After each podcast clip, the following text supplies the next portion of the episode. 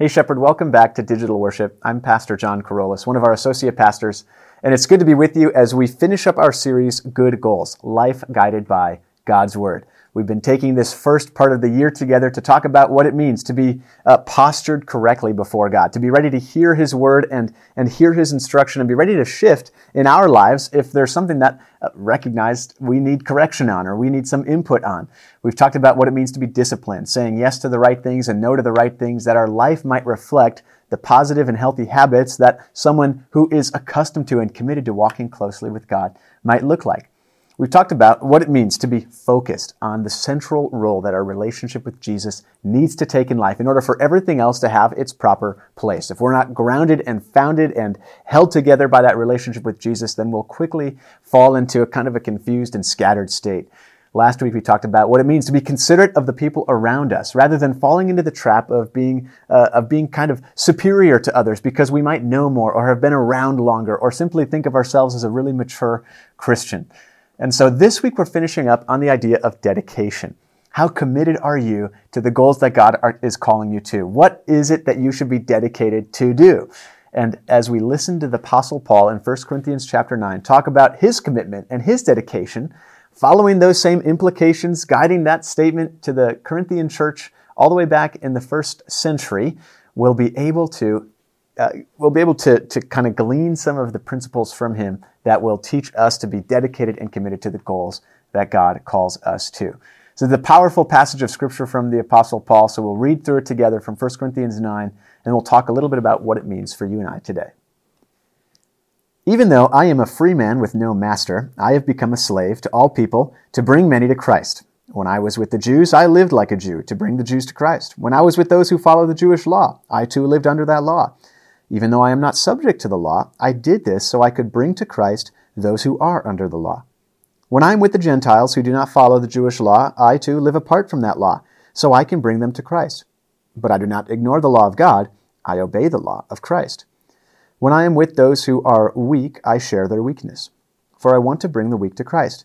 Yes, I try to find common ground with everyone, doing everything I can to save some. I do everything to spread the good news and share in its blessings. Don't you realize that in a race, everyone runs, but only one person gets the prize? So run to win. All athletes are disciplined in their training. They do it to win a prize that will fade away, but we do it for an eternal prize. So I run with purpose in every step. This familiar passage from 1 Corinthians 9 is a metaphor that Paul uses talking about a race, talking about striving after a prize like an athlete. He uses that extended metaphor throughout chapter 9 in 1 Corinthians. But what is the meaning of it? What is he really getting after here? He's pretty clear in it when he says, I am willing to go through anything, to do whatever it takes to bring some people into a relationship with Jesus. Now, Paul's vocation and calling in life was to be someone who was a, a, pastor to pastors, if you will. He was a missionary, but then also a church authority. He was someone who helped shape the people that would lead the local churches that he planted over the course of his missionary journey. He was called out of a life that was organized after following and, and uh, instructing people in the laws of the Jewish people. And in between that time, at some point, he had developed the, the, the skill to sell tents that he would make with his own hands. So he was also somewhat of an entrepreneur or a businessman providing for his own needs. And that detail actually comes up in the book that he wrote, the letter that he wrote to the Corinthians. So if you ever find yourself making your way through that book, you're going to see his tent making uh, come across the page a few times. But his primary purpose was raising up churches and raising up leaders to instruct and walk with those churches in the local place that they were at. And then he would write letters to support and, and encourage those leaders as they, as they helped to, to form and grow the community of Christians in that place. That's important to keep in mind because God calls each of us to different things. For my own life, God has called me to be a pastor, to help lead the community of people that call Shepherd their spiritual home. Whether that be people who are joining us in this online format or worshiping in our physical spaces and locations we have here in Scottsdale, or even the community of families and students at our preschool, that's my calling, that's my job, that's my vocation in life. But He certainly has not called every single one of us into that same vocation, that same calling, that same job.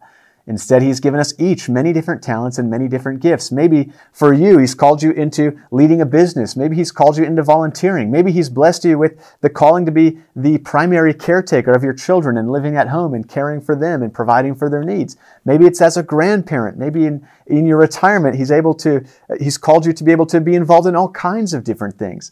God has given us different vocations that line up with the special gifts and talents He has placed within us. The question is, what does it take to be dedicated to the furthering of his kingdom in those different lanes that he has called us to be a part of? Now you might be thinking, okay, say I'm someone who has a, who has a business that sells things online. What does my job have to do with bringing others to Christ? Well, this is where we come across the idea of what it means to witness through faithful living. This is something that Pastor Allen often talks about when we are covering this sort of topic. In, in our lives, we have the opportunity to be an honorable person or a dishonorable person, someone that goes after things the right way or someone that is simply trying to cut corners and get to the highest profit or the fastest completion date possible. And as a Christian, of course, we recognize that God has called us to live above board, to live honorably, to live respectfully. As we read through the pages of the Bible, we're given this insight as to what a godly person looks like. And when we live our life modeled after those principles, we're not trying to do that simply so that God makes our lives easier or blesses us with more riches or with more influence. Instead, we know that we should live that way so that when someone else looks at us, they see a reflection of the God that lives within us. They see a reflection of the Spirit. A few weeks ago, we talked about our bodies being a temple of the Holy Spirit. If we're living a life that's honorable and following along with the instruction God's, God's given us, they are going to see the Spirit at work in us as we go through our daily lives. Whether it be the way that we interact with people when our car is in the shop, or how we treat customers in the job that we work in retail, or simply the way that we walk around the grocery store, each of those interactions and displays of our personality is an opportunity for someone to see the God who has made us new, who has given us his grace, who has forgiven our sins, to be at work in each of us.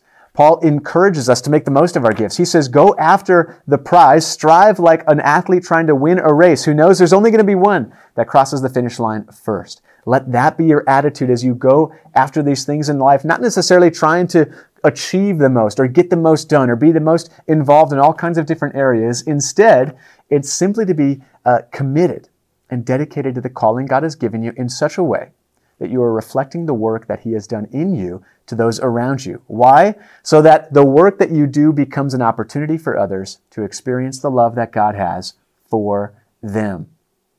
This is something that's beautiful about what we believe about the Bible. This is something beautiful in the historical teachings of the Lutheran Church.